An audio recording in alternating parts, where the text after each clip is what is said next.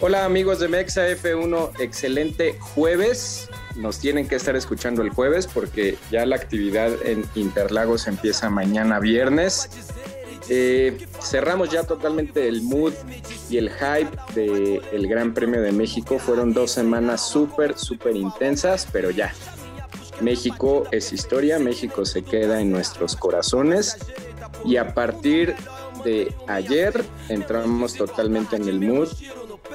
Gran Premio de Sao Paulo, que ya no está bien dicho, dice, ¿no? Que ya no es Gran Premio de Brasil, sino Gran Premio de Sao Paulo. Vamos a meternos de lleno, vamos a hablar de la previa, de qué esperamos, de cómo llegan los equipos y los pilotos y cuáles son nuestros pronósticos. Eh, antes que cualquier cosa, para el día de hoy nos acompaña una chica que se unió al Team Mexa F1, que conocimos ahora en todo este embrollo y esta fiesta que se armó en el showrun y en el Gran Premio y queremos presentarles y darle la bienvenida a Jimena. ¿Qué onda Jimena? ¿Cómo estás? Preséntate con la banda Mexa, que algunos ya te conocen, pero bueno, preséntate ante todo el público de nuestro podcast.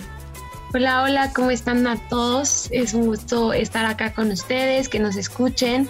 Y bueno, la verdad es que, que sí, a partir de, todo lo que se vivió en la fiesta de Fórmula 1, eh, pues bueno, empezamos a, estar más en contacto acá con la familia Mexa.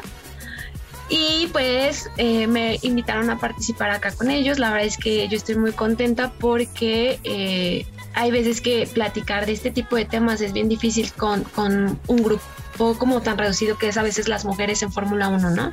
Entonces, eh, encontrar también compartir con esta familia Mexa es está muy padre que podamos compartir, debatir algunos temas. Entonces, pues yo les agradezco mucho a Sam, a, este Mao que, que, nos haya, que me hayan invitado. Muchas gracias, chicos. Ok, bienvenida Jimena y presentar a el que ustedes ya conocen desde el inicio de esta locura, a mi hermano, mi amigo, mi compañero, mi camarada, mi socio y mi, mi carnalazo del alma, Mauricio. ¿Qué onda, Mau? ¿Cómo estás? Bien, bien aquí. la banda. bueno, ya, ya sabes cómo es este business. Hola a todos, bienvenidos una vez más, un capítulo nuevo. Bienvenida a Jimena, Jimena Moreno, por si la quieren buscar ahí en sus redes sociales y también le den seguir. Este, pues bienvenidos, bienvenidos todos y pues nada, vamos a darle ya con todo, ¿no, amigo? Y la verdad es que ya, ya me urge hablar de este tema del Gran Premio de del Gran Premio de Brasil, del Gran Premio de Sao Paulo. Ok, vamos a arrancarnos para no hacer muy eh, larga esta situación y que también a la gente no se le haga tediosa la, la previa. Eh, ¿Qué onda? Les preguntaría a los dos para que ahí me, me respondan como ustedes crean antes que cualquier cosa y antes que, darle una, una, revista a todos los temas que traemos para, para previo al, Gran Premio, ¿cómo llega, respóndeme primero Jimena si quieres, cómo llega Red Bull, cómo llega Mercedes y qué esperas tú de ellos como equipo, Jimena? Híjole, yo creo que, que esta temporada ha sido muy buena porque la rivalidad ha sido mayor. Eh, recordamos en temporadas anteriores, eh, Mercedes desde dos no sé, cuatro o cinco premios antes de que terminara eh, todo el tema de Fórmula 1, ya tenían el campeonato ganado.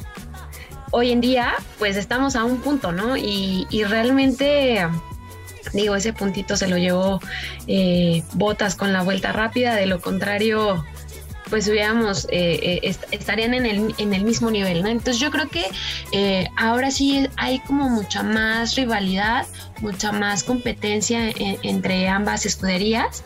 Yo la verdad es que debo confesar, hace algunos años era más como Team Lewis, pero creo que, que hoy se está viendo realmente esta cuestión de, de qué tan fuerte, qué, qué, tan sólido está y me parece que, que, esta parte de cuando ya no se ve que está ganando, es, es, esta dinámica de, de, soltar patas de ahogado, ¿no? Como decimos acá. Entonces, esa parte me parece que no me ha gustado del todo. A Max lo siento mucho más centrado. Antes eh, lo percibía como tal vez un tanto berrinchudo de se enojaba y aventaba, se enojaba y pateaba, eh, etcétera. Y ahora no, ¿no? Ahora me parece que está mucho más consolidado como piloto. Y bueno, tan es así que ahí están los resultados. La verdad es que en este momento sí somos más Team Red Bull, pero, pero bueno, la verdad es que creo que la rivalidad es muy buena. A mí sí algo que me da un poco de miedo es que es tanta la rivalidad que creo que es más propenso a que haya más choques, más contactos, más, más esta dinámica, pues un tanto, eh, ¿cómo lo podríamos llamar? Como no, no más ruda, sino peligrosa en el sentido de, eh, siento que los dos están como muy, muy en contacto, muy cercanos y entonces puede haber como algo, algo feo, ¿no? Un accidente feo, me parece. Ok, ok. Este, ¿Tú qué onda, Mau? ¿Qué opinas? ¿Cómo los ves? ¿Cómo llegan después del Gran Premio de México? ¿Y qué esperas tú de los dos equipos? Híjole, yo veo, te decía, creo que veo dos equipos muy sólidos. O sea, mm, em, enganchándome un poquito de lo que dice ahorita Jime, creo que eso se extrañaba en la Fórmula 1, ¿no? O sea, el, ver esa, esa guerra, esa, esa cuestión tan, enraizada, esa rivalidad tan enraizada que, que te muestra que en todo momento se van a pelear todo lo que puedan. Lo decíamos en, el anterior premio, eh, Valtteri Bottas le roba el punto a, a, Max Verstappen con la vuelta rápida y es lo que hoy los tiene con esa diferencia, si no estarían totalmente empataditos.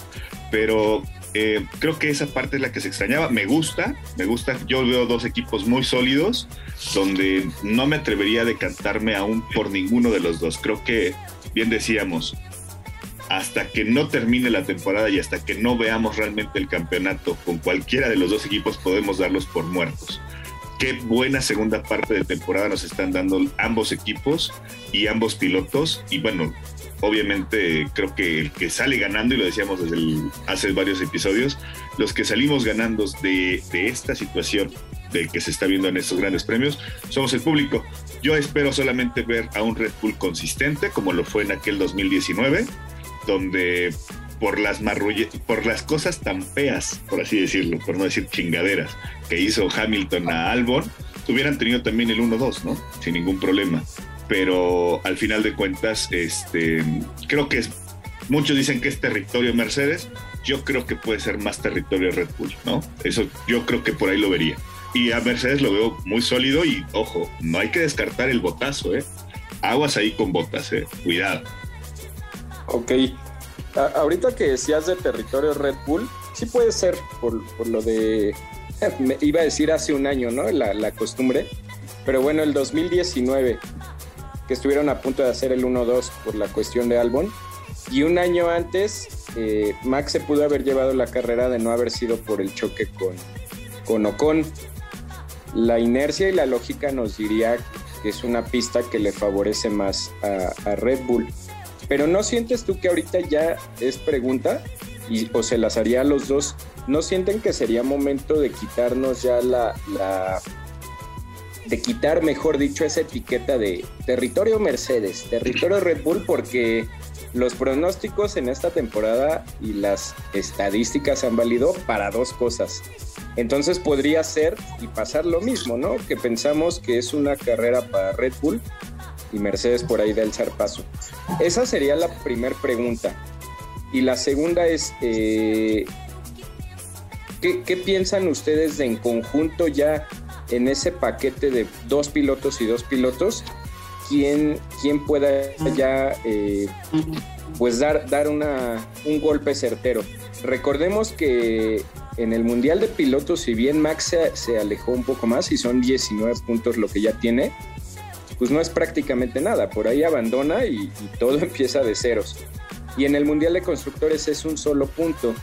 ¿Qué creen ustedes de esas eh, tendencias o de esas estadísticas que a veces nos ayudaban y que en esta temporada no han servido para absolutamente nada, en verdad? Parece ser que hasta los, equipos se burlan y, dicen, ¿no? Este, todos apostaron, no era su tendencia esta, vamos a hacer lo contrario. Pareciera que que lo están planeando de esa manera. ¿Qué opinan de eso?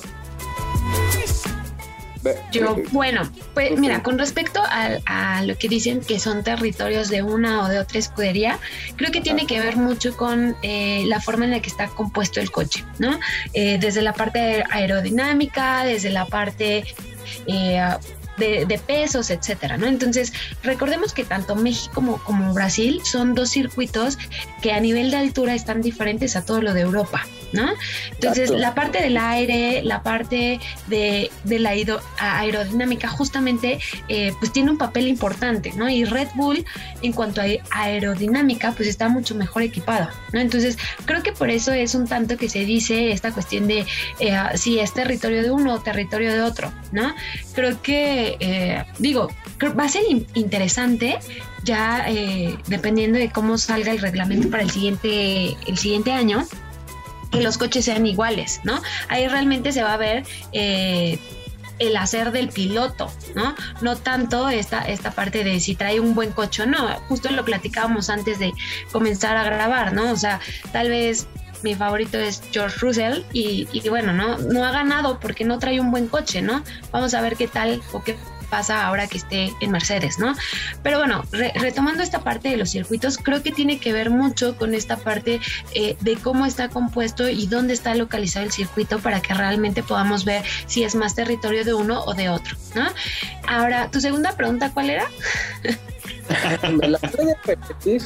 No, que, que, con base en eso, es que creo que básicamente sí la respondiste, que en un paquete, pues en el paquete, ¿quién llega más fuerte? ¿no? Acabas de decir que Red Bull sí trae un mejor paquete aerodinámico y demás, y es más que obvio que en cuestión de pilotos eh, llega más fuerte, ¿no?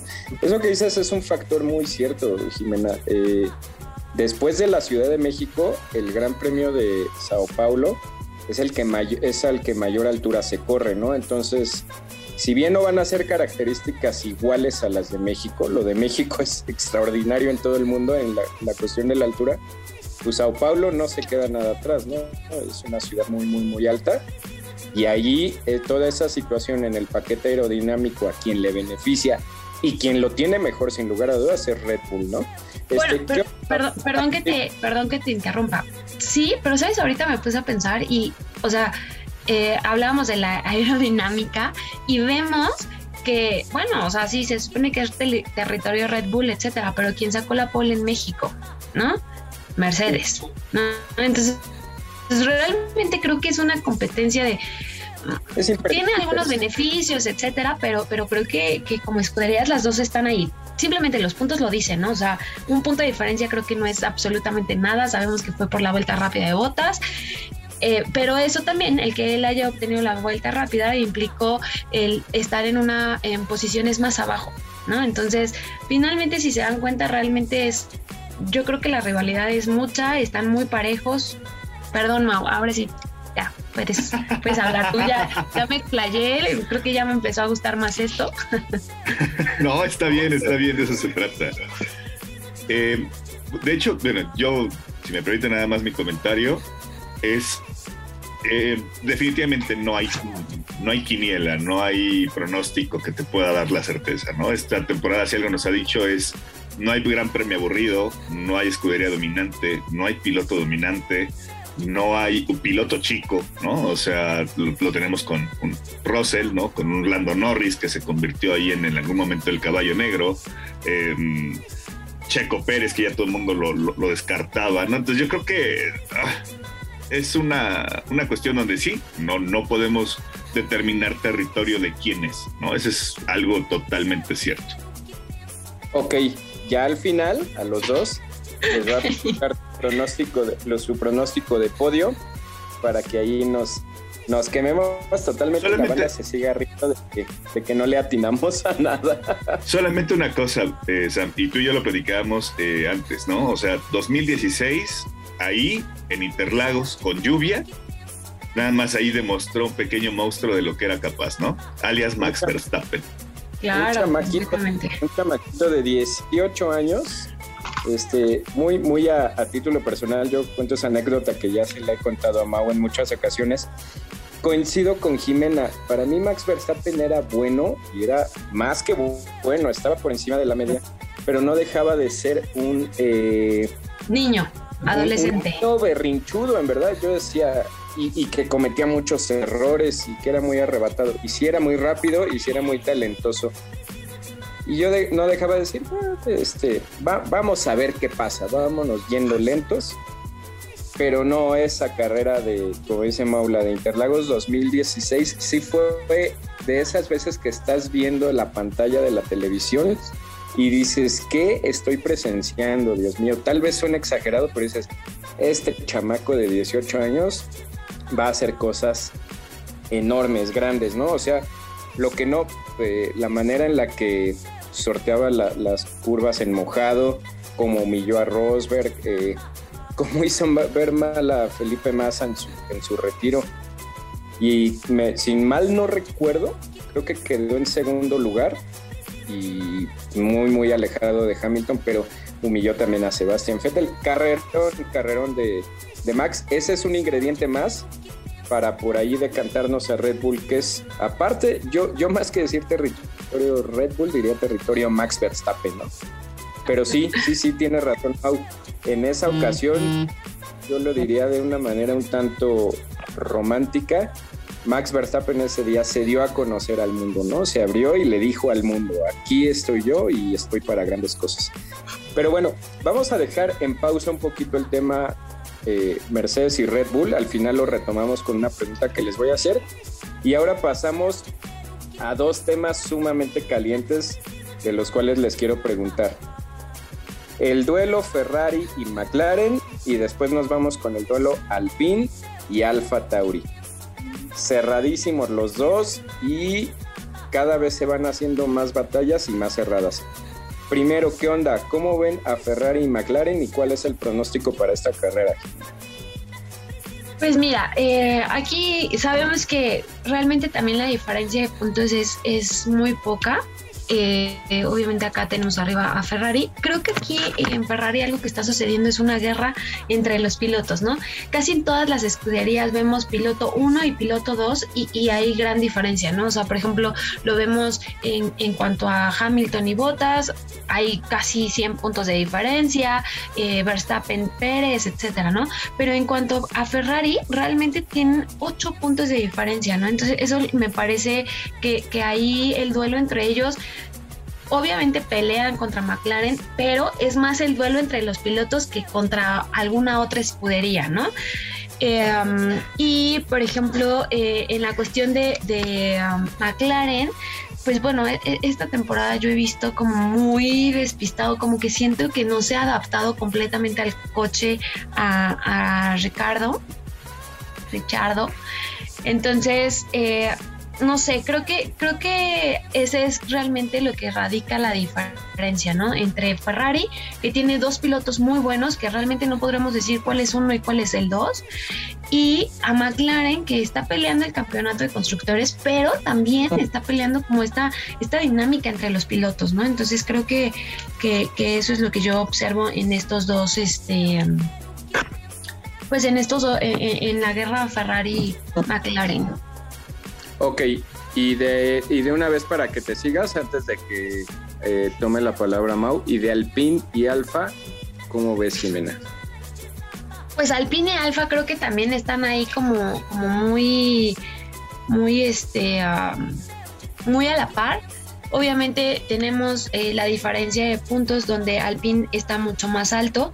Creo que Alfa, algo que ha tenido eh, mucho es esta cuestión con su noda, ¿no? Eh, creo que todavía también se siente como un tanto inseguro con el auto, eh, constantemente choca, etcétera. Pero bueno, ahí realmente creo que, los que están dando la batalla son Alonso y Gasly, a pesar de que Alonso no está como, como primer piloto.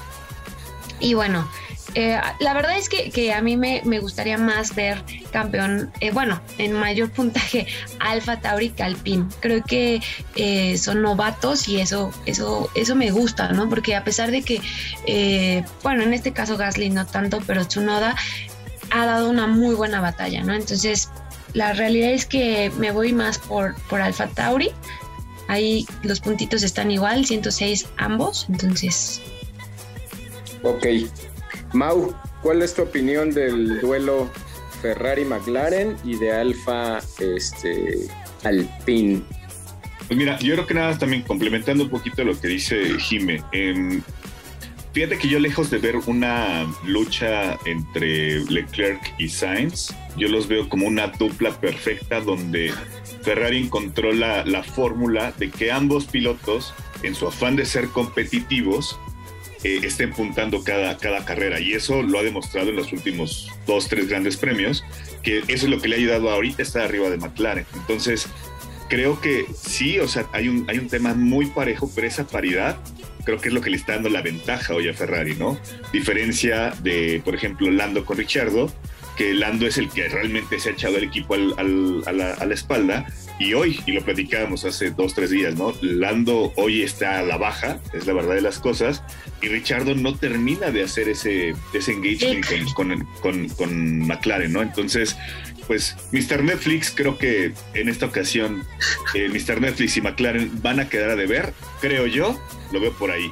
Y el tema de Alpine y, y Alfa, pues yo, mira, cualquiera de los dos que gane para mí está súper bien. La verdad es de que es una guerra también ahí que, disfruto mucho ver. Apoyo mucho a su noda, pero también me encanta la forma en la que se ha estado comportando Alonso, ¿no? Entonces, porque eh. carajo, creo que los dos se lo merecen, el que se lo lleva arriba, creo que se lo merece sin ningún tema. Ok, yo, yo nada más añadiría, creo que no hay tanto que decir después de lo que ustedes dijeron.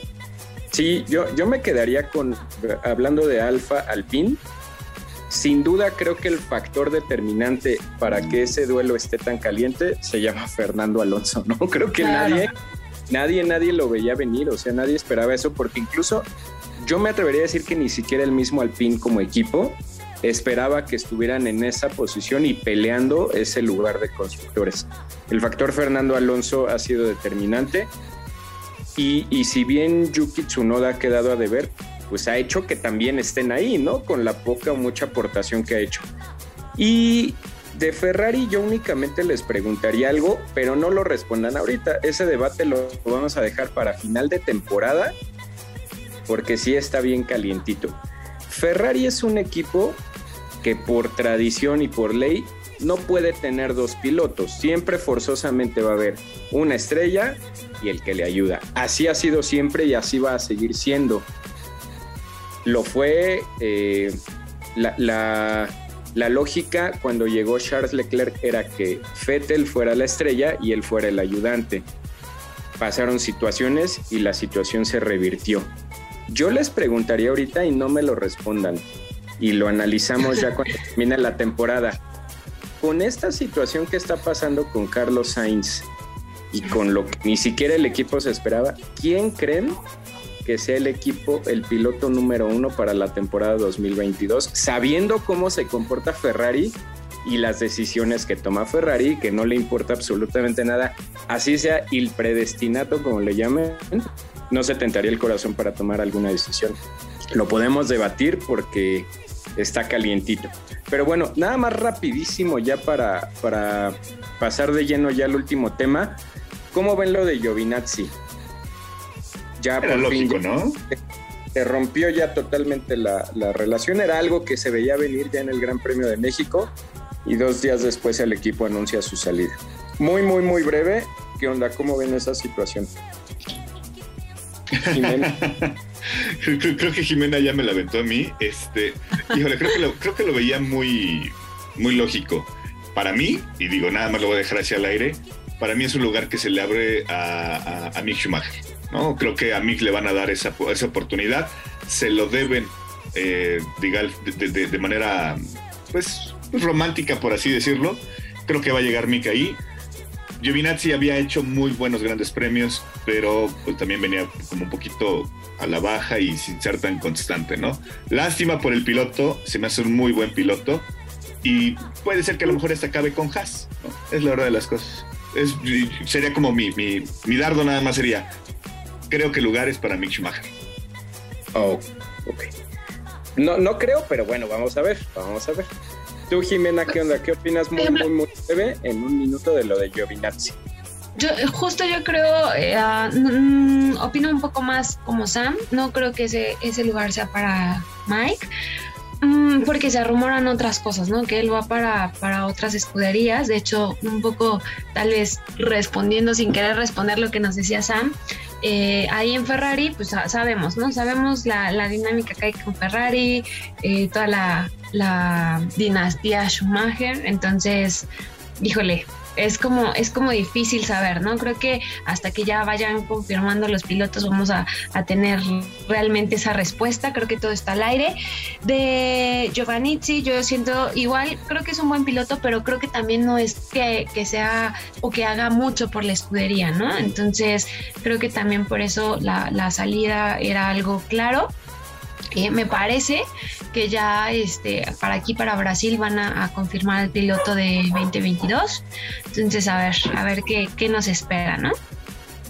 Sale, perfecto. Ya para terminar, aviéntense, por favor, como es usual y es una tradición en esta previa de este su querido podcast.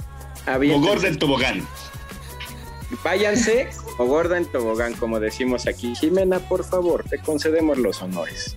Tu pronóstico. Um, eh, eh, dejemos de lado el Sprint Qualifying y que ya ni hablamos de eso, pero fue, fue muy poco rápido. Pero bueno, tu pronóstico para el Gran Premio, el domingo. Yo, yo creo que va, bueno, también, ojo, hay pronóstico nuevamente de lluvia, entonces ese creo que es un punto importante a considerar. Yo creo que queda Max, Hamilton y Pérez. Nuevamente se repite el mismo podio en México, yo, yo creo que, va así. Y ojo, yo creo que si llueve, en una de esas, Russell queda entre los seis primeros. Ay, caray. Ok, ok. Mau, tu pronóstico para el podio del domingo. Creo que todos estamos muy similares. Yo también diría que sería Max, em, Hamilton, Pérez. Y me, yo insisto, sé que no lo había aclarado, pero me quedaría con botas en cuarto, porque yo quiero ver ese duelo arraigado, o sea, bien hecho, no como el otro de, Francia, ¿no? que lo pasó muy rápido Pérez. Quiero ver a Botas y Pérez peleándose por ese tercer lugar, nada más. Ok, yo les voy a decir mi, mi pronóstico y lejos de por lo que piense, por lo que quiero que sea para que no se defina. Me gustaría que se la lleve Hamilton, que segundo quede Botas y tercero Checo para que no se para que se alargue esta agonía. Me gusta sufrir, como lo dije ayer en el grupo. Quiero sufrir, quiero sufrir. No, quiero. No, no. no quiero que se defina en Brasil, pero bueno, eh, vamos a, dejarlo por aquí. No hablamos ya de la, la tercera Spring Qualifying. A ver si podemos ahí conectarnos rápidamente el sábado para hacer un, una un análisis muy rápido. Eh, va a ser el tercer experimento. Como dice Jimena, se espera lluvia, pero ya para el domingo son muy bajas las probabilidades. El último experimento del Spring Qualifying viene eh, pues ya en Interlagos. Le va a dar el picor, como decimos aquí, el picor especial ya esta carrera. Y este era alargarnos más ya, tratar de dar pronósticos para el sprint, para la, para la quali y vámonos nada más por la carrera.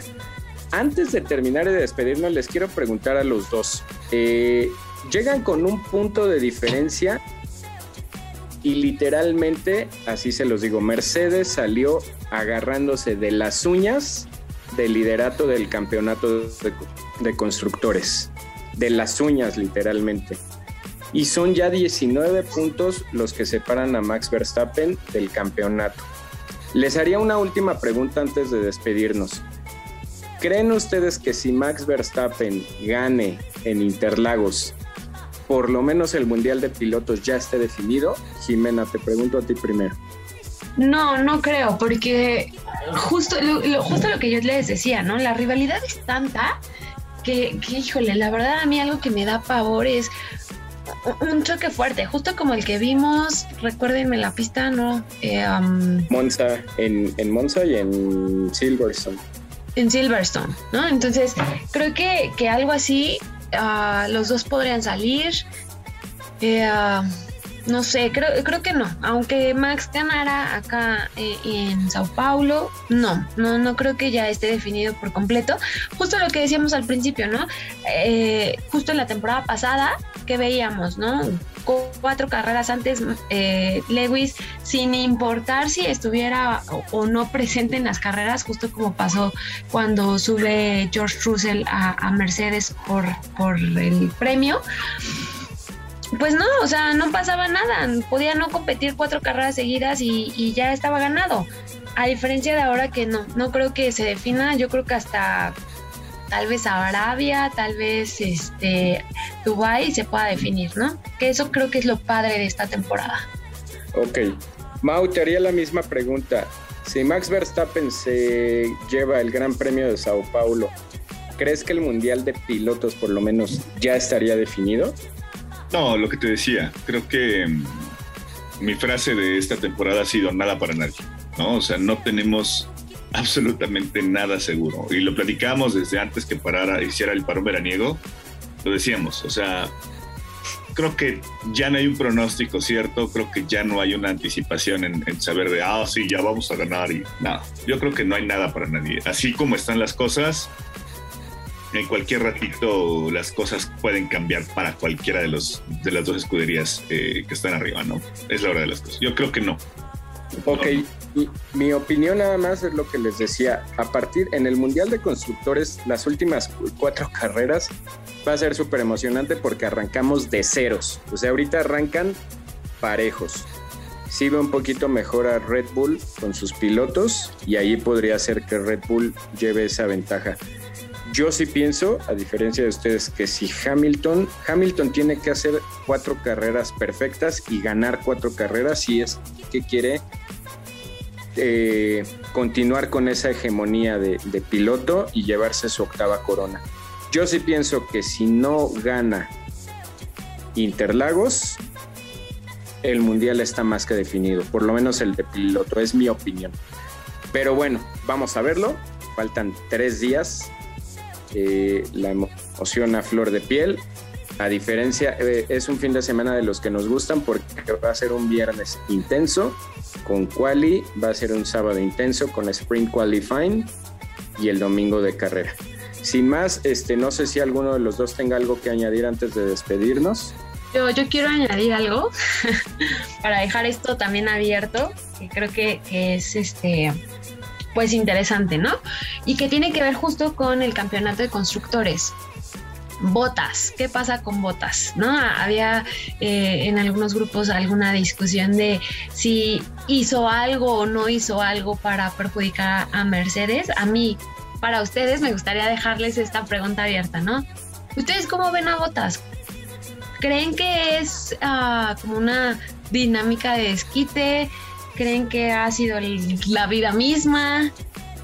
Creo que eso me, gustaría dejarlo abierto, que lo pensáramos para el sábado que nos conectemos para eh, otro episodio de, ¿cómo se llama? De, Brasil. Creo que, sería un tema importante, ¿no? Porque mucho de lo que pase justo con botas, pues afecta directamente a, pues al campeonato de constructores, ¿no? Entonces ahí qué tanto, qué tanto tiene que ver el que pueda ganar Mercedes como constructores teniendo a botas yo siento un tanto resentido, ¿no? ok. Yo debería contestarla ahorita, pero lo voy a dejar para el sábado. Sí, porque nos puede, no, esa, eso da para explayarnos un buen y hasta debatir los tres, pero pues lo dejamos, lo dejamos para después. Este, tú, Mau, algo que quieras añadir antes de despedirnos. Pues nada, yo creo que una vez más la bienvenida a nuestro miembro activo de el área de redes sociales y de, honorario, por favor. Honorario, honorario de eventos sociales. Jimena, bienvenida. En verdad creo que hiciste super clic con todos. Entonces, pues nada, vamos a seguirle dando. Eh, síganos en redes sociales. Este, pues ya nada más. se viene buenísimo el Gran Premio de Brasil. Es todo lo que puedo decir. Ok, muchísimas gracias a todos los que nos están escuchando, a todos los que se han sumado, a los que nos siguen tanto en el podcast como en todas nuestras redes sociales. Vamos a activar algunas más que hemos descuidado más que otras, pero por ahí nos eh, esperan nuevas sorpresitas. Pues sin más, nos despedimos, nos estamos escuchando ya para el análisis, eh, más que análisis porque no somos analistas, para dar nuestras opiniones informales y de del Gran Premio de, Interlagos. Sin más nos despedimos, esto es Nexa F1 y nos vemos en la parrilla de salida. Bye.